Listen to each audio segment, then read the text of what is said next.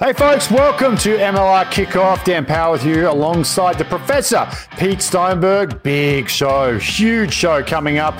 We will review New England Austin. It was the top of the West versus top of the East going on on a Saturday night at Bold Stadium.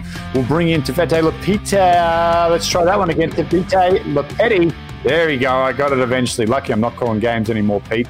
I would have mumbled that one a few times. Uh, the Seattle Seawolves and USA Rugby star will join us. We'll have him in the show here in just a second. The Professor's Breakdown is back and live this time. No more pre recorded Pete Steinberg, which is good. And then we'll jump into all the games coming up this weekend. But first, Pete, both of us on the road, a bit of a rarity. Usually one's at home, but uh, I'm down in Texas. You're in Florida. I'm actually going to cross you in the air in a couple of days as I head to Florida, so I'll wave as I go past. But how uh, how you doing? I missed you last week. Aaron didn't. He was so happy you weren't here. He was saying horrible things, but I missed you. Thanks, Dan. I, I missed did, you too. Did, yeah. Did you, did you watch the show? I have not watched the show did yet. you listen to the show? I have not listened to the show yet. Just trust Is me. it something Aaron I is should, not nice. sh- should I do or should I not do it, Aaron? Should I listen to the show or should I not listen I to mean, the you show? should. You should. You should listen to it. Uh, you know, I will. I will listen to the show. So I've. It's just been crazy. We were in Vail skiing for the um, uh, for the weekend. Right, caught a few of the games in secret um, at, at, at night, and then uh, got up at six a.m. on Monday morning to drive the family back. So kids dropped off at daycare, Yvonne dropped off at work, and then jumped on a plane and flew out to Orlando, which is why I look like this.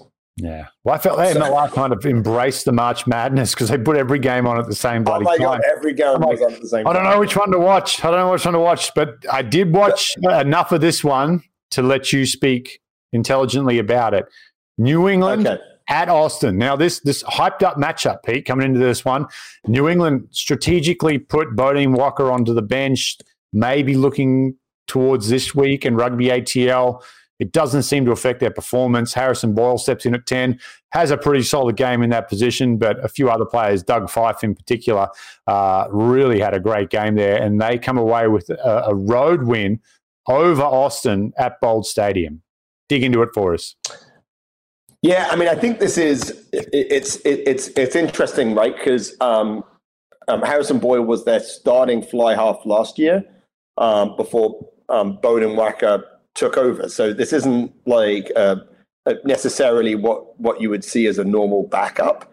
Um, but you know, I think what's what's interesting for me about this game and is uh, Austin's challenge to score right? And and you know they took they took a couple of penalties instead of going for the line. They they play a uh, a pretty direct game.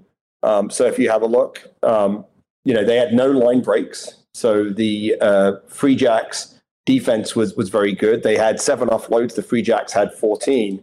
And I think that they made some just really, really interesting choices and really struggled to hold on to the ball right? And so I think, you know, if we remember, like maybe there are these like guild teams, right? So if you remember last year, LA started really hot, scored lots of points, and people caught up with them.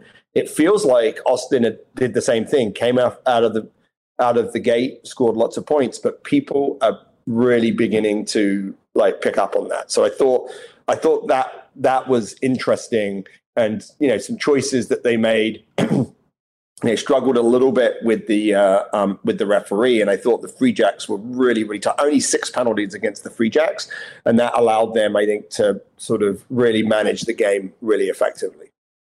Yeah, there was a, there was a little bit of uh, controversy around some of the refereeing in that game, but Yeah, I don't think- I don't- I don't think. I don't to go. there. coaches and players, yeah, that 80 minutes is a long time. And uh, for me, I see the value of uh, Julian Dominguez so, and the influence he's had on Austin. Um, you know, Mark O'Keefe had another really good game, went off rather early, actually. So I'm not sure if he picked up an injury or not, but that uh, the Dominguez factor, if you talked about no line breaks, well, he makes his own line breaks. He gets good go forward ball. He always seems to bump off a tackle or two just causes a disjointed uh, defensive line that then they can Mac Mason can attack on a little bit more fluently. Um, I think you're just seeing like similar to last year, they just didn't have that circuit breaker style player in their backline last year.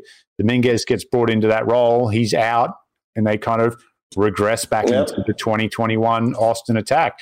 Um, just goes to show the value of, of a guy like Dominguez in Major League Rugby. So hopefully he's back yeah, and healthy. I, I, yeah, I think that's right, and I think that the Free Jacks actually do have a lot, a number of those players. Just like you said, Waaka was on yeah. the bench, and he's one of those players, and they can afford to put him on the bench because they got people like Fyfe.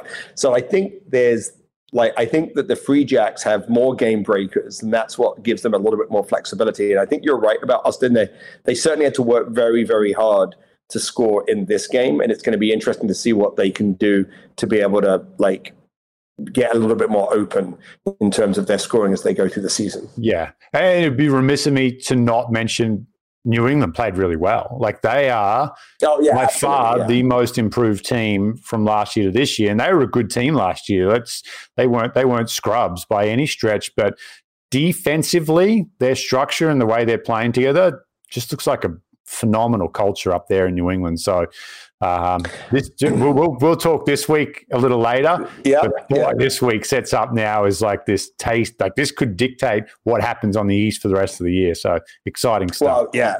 Yeah, I think I think this upcoming game that we'll we'll keep talking about but not talking about is uh, yeah. definitely one that's interesting for jump into. Uh, well, let's let's not waste any time. We have an amazing guest coming up.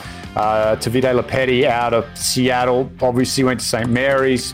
Big. Uh, as as well as he's done, I just don't remember hearing his name a lot coming out of college. He sort of exploded onto the scene uh, at the Rugby Town Sevens, and then with USA Rugby, and now with Seattle. So, uh, Pete, strap yourself in because this was probably one of the most uh, humble and, and, and open interviews I think we've had on MLR Kickoff. So, an absolute pleasure to have this young superstar on the show. So, let's bring him in now to Tavite Lopeti.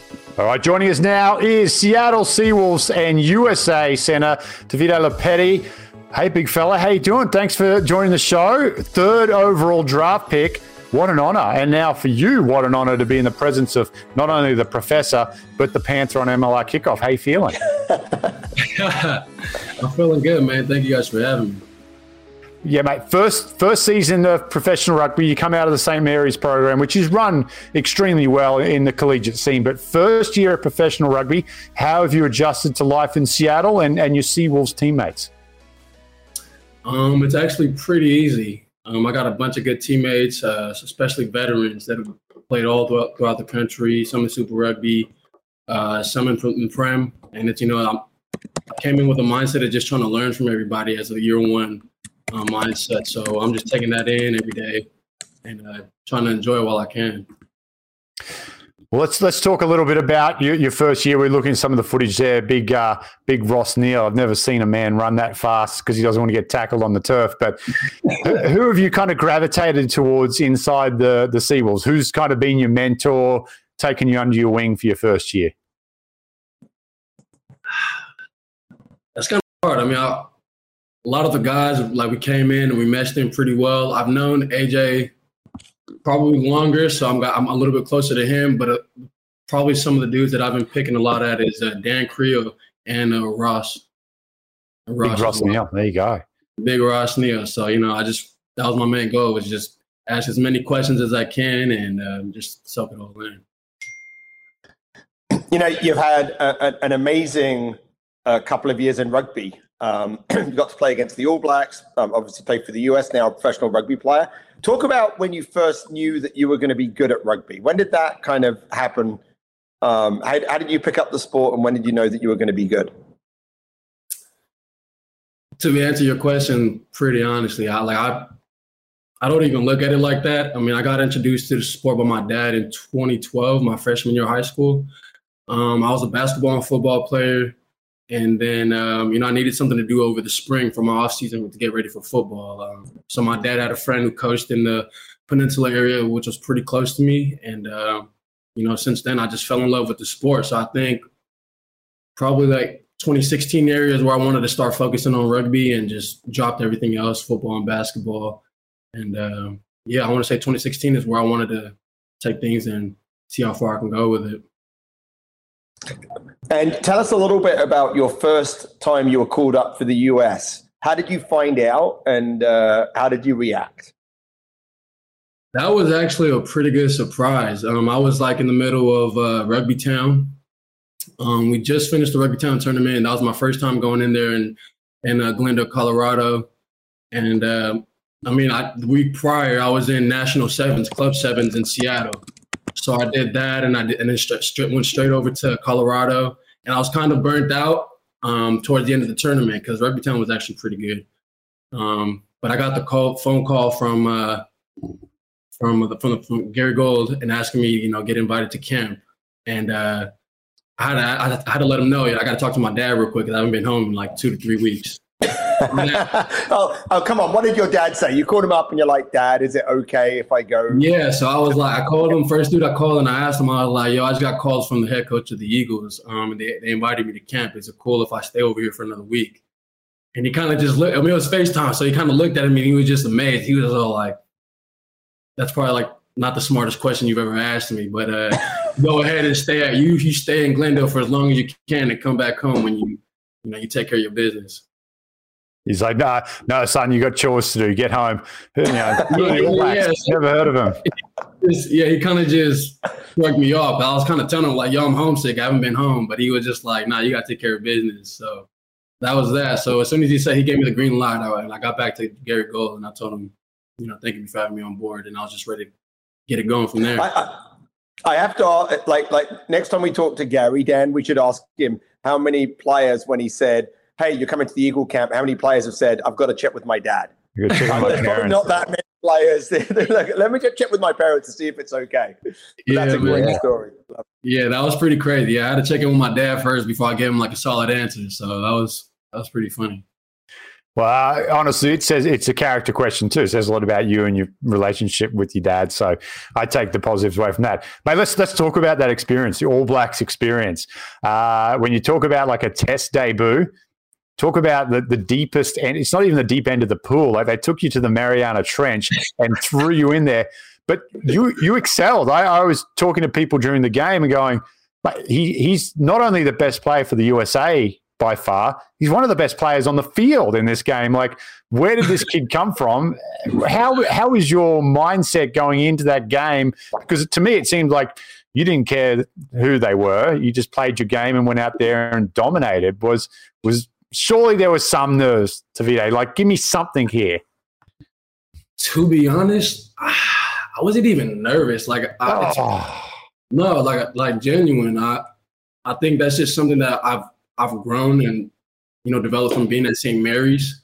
Um, you know, we pride ourselves in just being able to going into a game every weekend and you know being as calm and collective as possible. So you know, going into that game, I was pretty relaxed. You know, I felt pretty normal. I had some phone calls with some of my buddies from St. Mary's.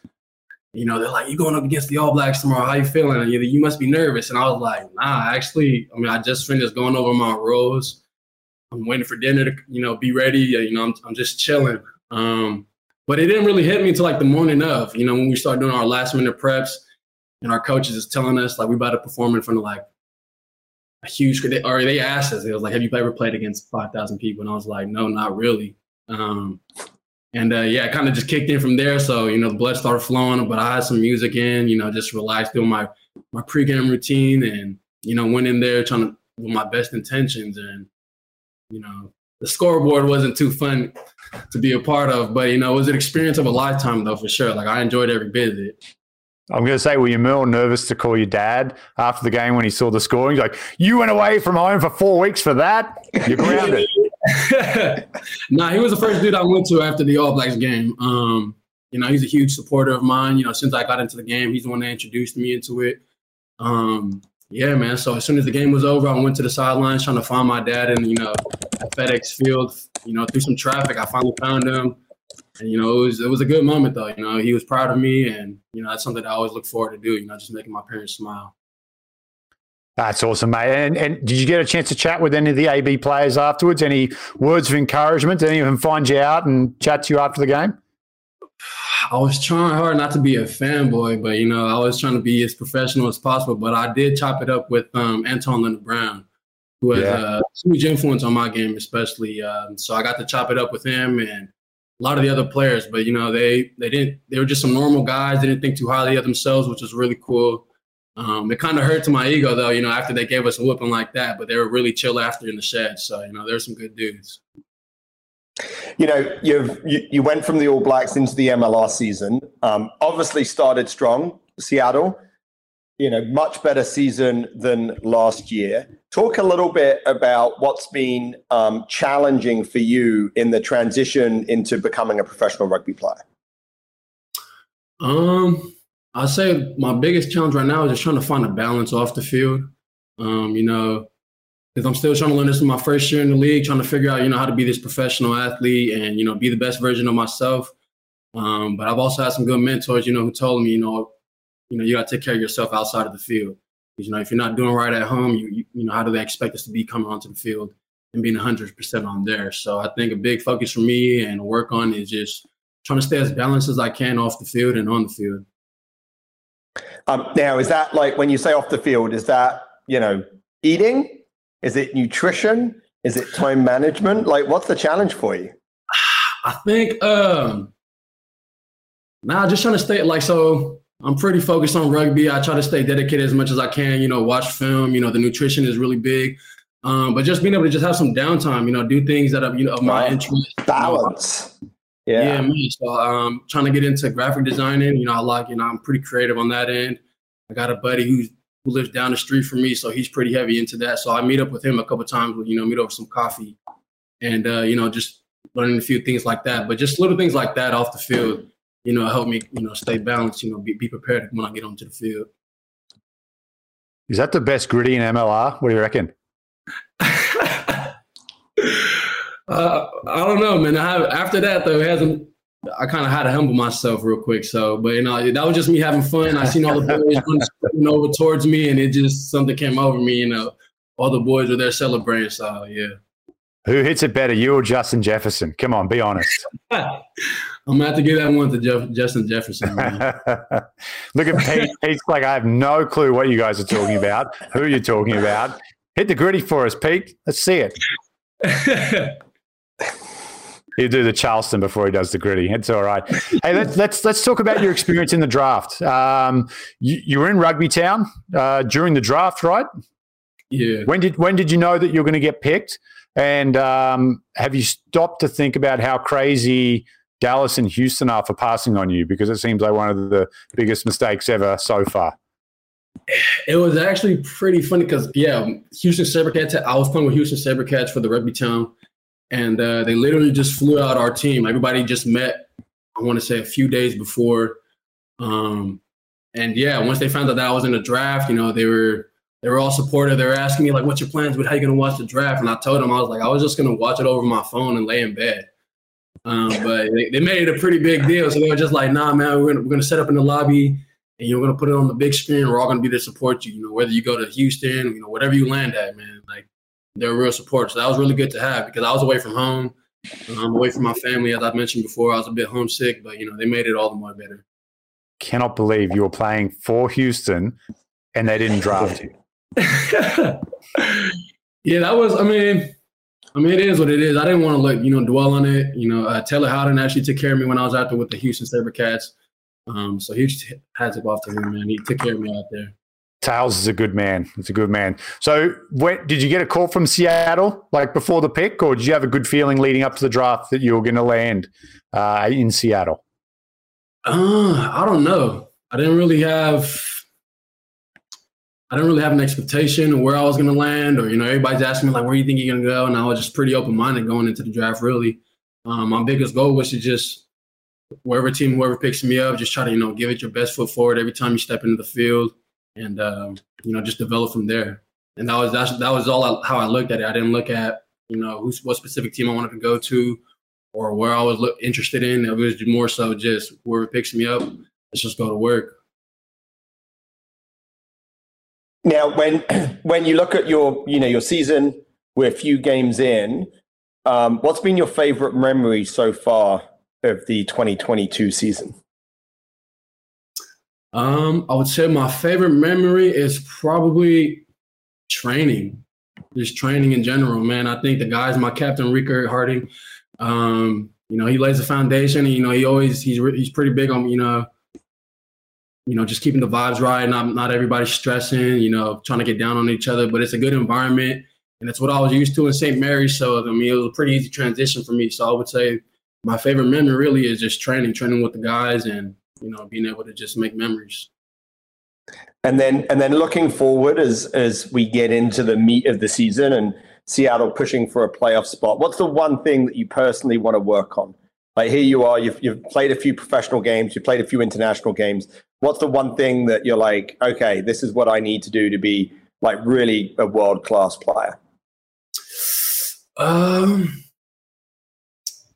I would say honestly, just having as much tools in the toolbox as much as possible. So, you know, the kicking game got to be on point, passing, um, you know, helping out my 10 as much as possible, making it easier for him so he doesn't stress out. So maybe uh, if I were to choose one, just being more vocal, vocal in the vocal in the 10 and 12, you know, making sure, you know, taking off the stress load from my 10 and being able to communicate that with my forwards and outside backs. Well, Tavite, normally I wouldn't want to put too much pressure on a young rugby player, but you have shown already that pressure is something that you just you don't even you, you not only welcome it, you thrive in it. So I'm happy to say that you are the next big star for rugby in America, and we need more Davide Lopetis to come through. I appreciate you joining the show. I mean, I've absolutely, honestly, it's been an absolute thrill to watch you play for Seattle. Uh, it's an absolute steal that they got you at three, which sounds crazy, but keep doing you, man. Keep being you keep putting in the hard work, and it's exciting the next 10 years to see the name Lopeti not only in Major League Rugby, but also for USA. We appreciate you coming on the show, mate. I appreciate you guys for having me. Thank you. There you go, Pete. Uh, and again, we heaped a lot of praise on this young kid, but uh, honestly, I'm just so excited about the future of like more of like young Lopetis coming through USA Rugby right now. Like he, he's an absolute enigma. Oh, I'm like, first of all on the field. Um, this is a kid that you know. It was interesting how he talked about he, how he didn't have nerves against the All Blacks because that's how he looks like he plays. Yeah. Looks like he plays without any fear. Just goes out and play like 100% all the time. And um, you know, this is this guy could be a real, real star, and he is exactly what Major League Rugby was built for, right? So, like, if this, if if if Davedi was around ten years ago, he would have left St Mary's and he'd have gone into club rugby, and he would be having, a, you know, he'd have a job, and he would play, and you could hear how committed he is. He may not even have kept with the sport. He's he's exactly what Major League Rugby's for. And Dan, could could he make the 2031 World Cup? I mean, he'd be in his, in his early 30s. now. So he'll be 32. Yeah, yeah absolutely. Yeah. No, he, he would be like so, a senior veteran player. And, and, and now there's the ability with MLR player, to actually yeah. say, I can play for 10 years because I'm going to get paid and the, and the pay is going to continue to go up and up and up. And you can make a livelihood eventually. And the World Cup on home soil is realistic for those kids who are 22, 23, 24 even to say, yeah, I, right. I can pencil that in. And, and, and so we look at these players like the um, like like the Mooneyhams, right, and, mm-hmm. and the mm-hmm. And we say now we can really see a pathway where this person can be competitive on the world stage. Right now, they're in an environment where they can actually you know, I, mean, obviously Major League Rugby is is going early, but I think some of these young guys may get a chance to play overseas at a higher level, then come back. Right. I think that there's opportunities here, and it's exciting to see talents be harnessed by MLR. Yeah, and what jumped out for me, Pete, is wants to add more strings to his bow. Like he's not like ridiculous right. athlete could just cruise by on natural ability he's like, no, like I'm going to add more and more. He's got a great support system around him. Sounds like he's obviously super close to his dad, who keeps him pretty humble and level headed, and and he's leaning on all that experience around him in Seattle to get better and better. And he can kick. He said, I need to work on my kicking game.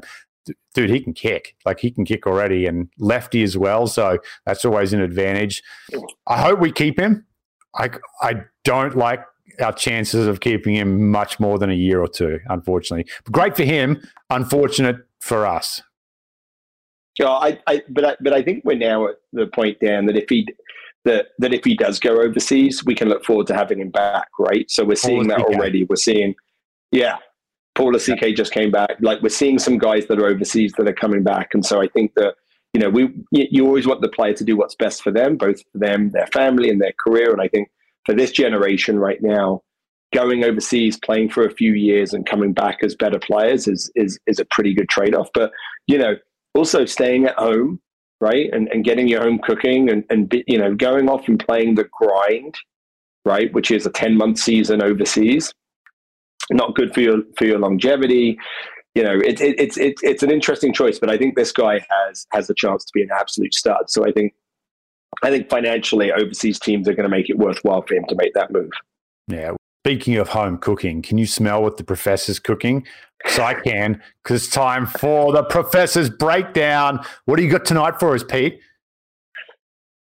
Well, you know, what I've got is one of these questions, which is like, which comes up in every game, and, and you'll hear it from the commentators in the games, and it's really hard. But the, the question is to kick or not to kick. Uh, and that's when you that have a penalty, question. right?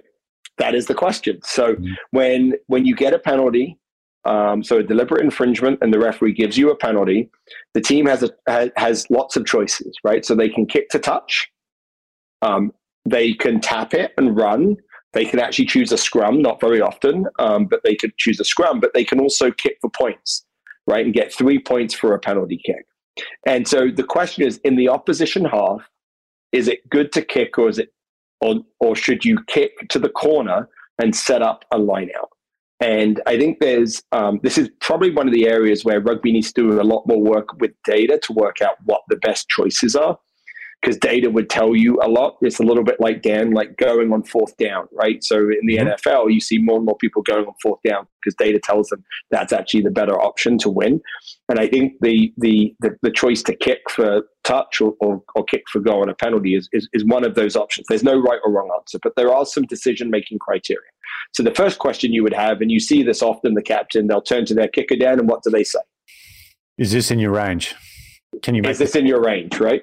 Can you make can you make the kick? And, and as the kicker, what do you say, Dan? Yes. Because you're a kicker. Yes. it doesn't matter, right? Yeah. It, it doesn't matter. Like, yep, I can do it. So the first first question is, can your kicker um, make the kick? There's factors in that. There's rain. There's whether it's on the right hand side for a right footed kicker, which is often more difficult, versus on the left hand side. So you, you know, the first question is, can you kick? And then it comes into this area. There's some other pieces. So how well is your line out going? Right? Are you winning your lineouts generally? Do you think you have an edge in the forwards? Right, particularly in the maul. So if your lineout's not going great, then that's going to lead you to say, you know what, I'm going to take the three points, right? And I'm going to kick. I'm, I'm going to kick for points. If your lineout's going really well and you've got the edge, then you'll probably lean to, you know what, even though my kick can get the three points, I think we've got a good shot of getting five and maybe seven. So we're going to kick to touch. One of the most interesting pieces about this for me in MLR is actually not that choice, but what happens afterwards. So if you kick for points, you get the three points, but what you do is that you have to receive the kick. And one of the areas that MLR teams are actually not very good at is what's called exiting their half. So when they receive a kick, are they able to get the ball out of their half and into the opposition half? And in many cases, a kickoff is a huge game changer. So if you're not very good at receiving kickoffs, you don't want to kick for the three points. You want to go for the seven points because even if you don't get the the uh, seven points or the try when you go to the line out, the ball is still up in their end. The ball's not in your end. So lots of factors to think about. So when when you're there, if you want to sound knowledgeable with your friends, right, you can say, hmm, should they go for the three or are they going to kick to touch? And maybe one other one other thing, Dan, to think about is in about the last ten or ten minutes or fifteen minutes or so is how different that three points can be, right? So if you're five or six points up and you get that three points and it takes you nine or ten points up, then that is two scores that the opposition has ha, has to make. Even if your lineout is going well, even if you're not very good at receiving kickoffs, you're going to take that because it means the opposition has to score twice. So lots of factors in that um, that decision tree for kicking for points or going for touch. And it's not clear to me that some of these teams really have that set up appropriately. No, and it, it, and you talk about data, it almost becomes like because we've seen teams statistically dominant lose games, like they've had territory, they've had possession, uh, and lose. So like MLR is still a little bit of an anomaly because we're still, I think, accumulating data to as the league adds more and more games. But like it almost is a thing like to me, you'd take the points because it's been shown you can keep the ball down the other end of the field. Doesn't mean you're going to win the game because teams with great territory and possession have lost games uh, at a pretty high rate in Major League Rugby. So take the three. But then we've also seen teams that take the three religiously lose. They get run down in the last 10 minutes and lose. Right. Houston's uh, a great example, right? Where yeah, Houston would always I don't want to throw my boy three. Sammy Windsor under the bus, but like there was that reputation of like, hey, he'll always take the three. And um, they, yeah, they lost a lot of games in Houston. So um, I think unfortunately for them, they were damned if you do, damned if you don't. They were going to take the three or they were going to kick it and lose a line out. So sorry. I think that's true. I, th- I, think that's true. And also, there are things like, is it going to be a tight game? If you think it's going to be a tight game, you're going to take the three points. Yeah. If you're playing wet the highest scoring yep. team in the league, yeah, wet weather. There's lots of factors, but it's a really interesting piece. So, all right, I like it. It's good stuff. Uh, thanks for thanks for pulling one close to my heart with the kicking too. Like you've done scrums and lineouts, and I'm just like I don't know what he's on about, but kicking I can relate to. I can get I can get behind a 101 on kicking. All right, let's jump into the action for this weekend, mate. Kicks off. Uh, I'm going to say is that 20 yeah, Saturday. Saturday, no Friday night again. Come on, come on, George. We've got Old Glory taking on New Orleans. Uh, at DC, I thought they were okay against Atlanta. They showed a, a little bit of grit, a little bit of fight. Uh, Atlanta, obviously one of the top teams in the league, put them away, but Nola looked flat on the weekend. They did not look great. Um, what are you thinking in this one? You know, I think the question that we all have is um, are Old Glory going to win a game this season? Right? That's that's the big the big question, right? They're, they're a team that has played good in spot, like you said, showed up against um, Atlanta, but just haven't been able to put it for 80 minutes. This might be the game that they can pull it off. This might be the game if New Orleans don't come out. They're talented, like Nola's talented, but they haven't really played their best this year. This is going to be a tough one. I think I'm going to go with Nola, but it's going to be close. And I wouldn't be surprised if Old Glory pulled this up. Yeah, I agree with you. I, I just on paper, I have to go for New Orleans. Uh, looking at that roster, he's like, they I feel like they'll click, but it's in it's in DC. Um, yeah, it's in DC, right? Old, old glory, they're they're due for a win, so I could see this going either way. But I'll stick with you. It'll be Nola. Uh, moving on, kicking off at the exact same time. This is this is a big one. We'll we'll jump into this a little later. It's New England at uh, Atlanta, so uh, hold on to your hats for that one on the Rugby Network. That'll be fantastic viewing. Uh, later that night at 6 p.m., LA on the road against Seattle. We talked to young Lopeti tonight. There he is on your screen. They'll be taking on a resurgent Los Angeles, who could be out uh, without Angus Cottrell, though, who may have picked up a knee injury in their win on the weekend uh, against San Diego. Who do you like here, Pete? Man, this is going to be a, a, a, good game. And I think it's a really important game for Seattle. Like they're at home, they started well, they've been a bit inconsistent. If they can't play Angus Cottrell, that is a huge loss for LA. I think this is going to be a close game. I always feel like this is a um, a, a toss up, but I think I'm going to go with Seattle. I think there's that home crowd. I think you know they they're, they're showing bursts of playing really well. They've just had some errors that have taken the games away, and so I think Seattle win this game, but um, it's, it's definitely going to be a fun one to watch. Yeah, three o'clock kickoff local as well, so afternoon game. Uh, in JP Smith, there, little baby face JP. He hasn't aged since he's been here. Man, what what any tips, JP? Send me hit me up on Instagram. Some of how you look so young, looking good. Uh, I'll, I'll, go against you. I'll go LA on this one. I think they're they're building something on the road. Um, again, roster will be super interesting to see who who comes out of that San Diego game. That was a tough game. Uh, all right, mate. Night game, FS1, Houston at Utah. Mate, Herriman can turn on some good weather this time of year too. That's gorgeous down there in Utah. Who do you like here? You know, this is a tough one. Like I was early on, I was on board the uh, Houston bandwagon, but I'm not sure about their nine. Like I think Smith's a good player, but I don't think he plays fast enough. And I think Utah are going to take advantage of that. I think I'm going to go with Utah. A little bit of home cooking. Little bit of altitude. I think it's to be a close game, but I think I think Utah are going to pull this one off. Yeah, I'm going to go with you. I feel like Lance Williams is just staring into my soul there in that photo. Like I'm, I'm intimidated. so I can't go against my boy Lance. He's a good, he's a great guy too. Man, God, there's some good dudes in this league. Really is. Uh, Utah at home. I, I, yeah, I agree. We'll see. I think Houston could go on a tear though. I really feel like they could do some damage if they get rolling. So I wouldn't but, be surprised. But they got to play faster. Yeah, like. They, they, they play. They're too deliberate. Like if you're going to use your forwards the way they do, they have to play with a little bit of speed. I think they're a little bit too deliberate. Um, doesn't quite work in MLR. You need to have a little bit more openness, a little bit speed there. You can exploit the defenses, particularly out wide. I think Houston can speed it up a little bit. They've definitely got the horses to do the damage. Yeah, I think Houston's. Uh, they're one of those teams. There's such a, and again we're getting way off track here, but they had such a high turnover and they're so new and no real preseason that I feel like they're one of these teams that have got enough professionals that they know what it takes to play and, and win in professional rugby and what the grind of a season looks like. That this is almost like, hey, we're coming out of preseason mode now. Let's get after it. And I just, right. I don't know, a guy like Heyneke Meyer in that setup who's coached at the absolute pinnacle of the game knows a thing or two about, you know, all those coaches who've been to a World Cup, like yourself in, included you know how to.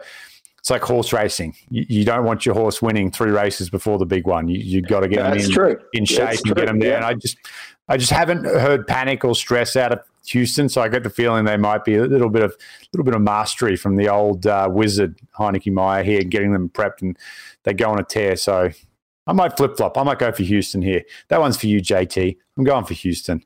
All right, moving on. Uh, standalone game on Sunday, 3 p.m. Eastern. Toronto at New York. Big East Coast game.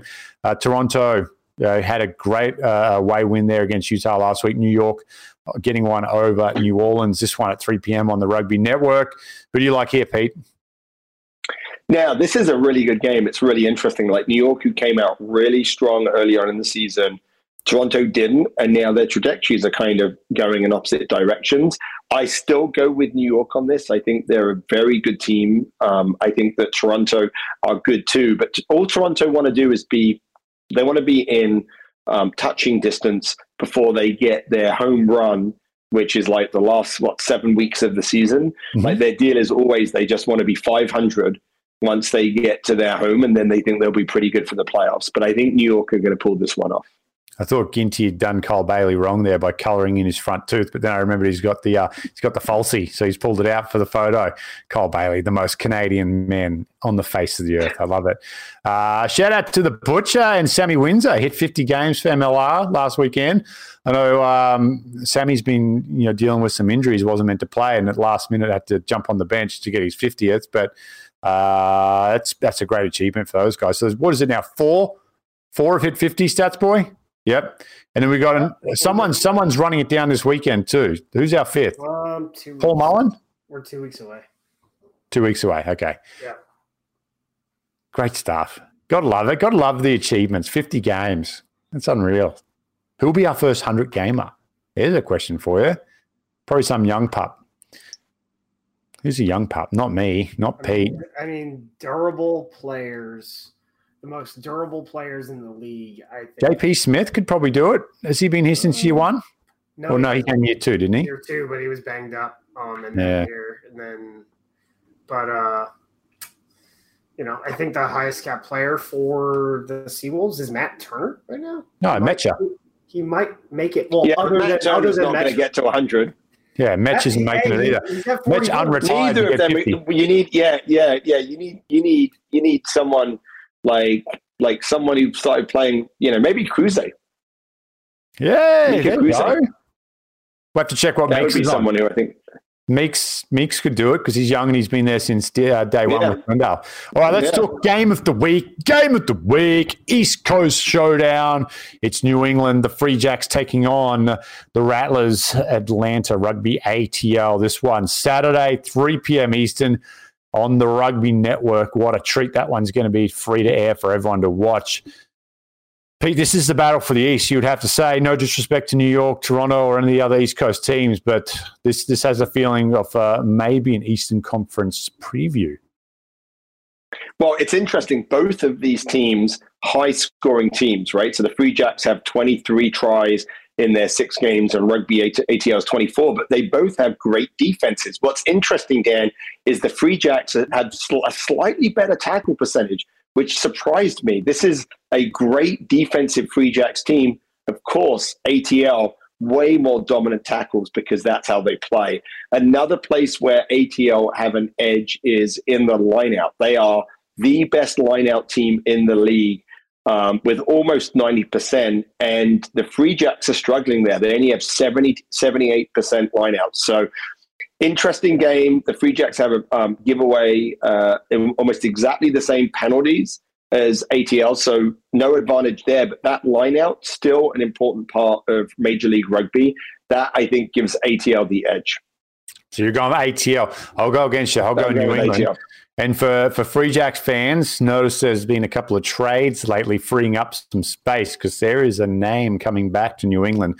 Um, won't reveal who it is because you want it to be something the team does. But uh, a lot of New England fans will be very happy here in the coming weeks when they hear uh, who New England have secured for the rest of this season. So that'll be one to watch. I don't think they're able to play this weekend, but it's getting close. This is what Dan does all the time. Dan is like, like he, he like makes me make a pick, and then he says, "Oh, by the way, here's some team news that only I know," and then let me make my pick. You like that? That's how you get it. Yeah, Free I do like that. 50. That's exactly. Now this would be a great game. These, these, these. It's going to be a great because these two teams have flip flopped from last year. Atlanta were an amazing defensive unit, and this year they've their attacks improved significantly. Free Jacks the opposite way. They could attack last year. Defense needed some work. They had a couple of mismatches, especially in that midfield. Now they're defensively extremely strong. Like like you said, superior yeah. to rugby ATL. So um, yeah. man, I'm excited for this one. I, think, I will be yeah, I'll be in Florida. I might watch this on the beach. I pull up on the beach, Pete, oh, and watch this game. Listen to you. Get a little. I'll watch on the slopes. Yeah, back oh, up yeah. on back up back up on the mountain this weekend. Although I think the uh, um, you know I, I, don't know if you saw, but the uh, U.S. women that were playing in the U.K. got to play Wales. It was a USA Falcons team. They won that um, won that game, and then the domestic women are playing a game in Golden this weekend on Saturday. Oh, that's cool. At a noon kickoff. So that yeah, so so so I might have to catch this um, on uh, um, on on my phone while that while that game game is going on. But what I will say, and, and you know, I'll make this a professor promise both yeah. of these teams will be in the playoffs this year. There it is. Lock it, folks. The professor promised. Lock it down. Yeah. Lock it's almost, it down. It's, it's more predictable than Nancy Pelosi's stock profile portfolio. oh, Nancy. She's oh, a big MLR no fan. Nancy, old Glory fan. She loves she loves her some old Glory DC. She gets out to the games all the time. So hey to uh, Nancy and all the other folks on the hill who love MLR kickoff. Just kidding don't audit my taxes, which just came back, and uh, I paid. I paid my taxes, Pete. I did definitely. Wink. Good. All right, brother. Be good. Be safe down there in Orlando. Good luck traveling Thanks, back man. to the family this weekend. Enjoy the games. Uh, I'm sure the text chain will get hot during that New England Atlanta game because we differ on that one. So, uh, always a pleasure, mate. Always a pleasure. Good to see you back. Even though Aaron, he had the knives, he was Brutus, you were Caesar, and he was jamming them in the whole show. I said, no, no, don't. After my after my client dinner, Dan, I'm going to go, um, I'm, I'm going to fall asleep listening to MLR kickoff so I can find out what Stats Boy did in my absence. I'm just, I, I guess I should just be thankful that I still have a role here after what I'm sure was a star appearance by Stat Boy. Well, I, I would like to think you'd be shocked to find out that I may not be exactly telling the whole truth, but I had the feeling that you're probably pretty comfortable with the fact that Stats Boy was uh, defending you and someone else may have been jumping on. But you go enjoy the show. Enjoy your dinner. Been a pleasure, mate. Uh, for our, the professor, Pete Steinberg, Aaron Castro, Ryan Ginty, our entire crew. This has been the MLR kickoff. We'll catch you next time.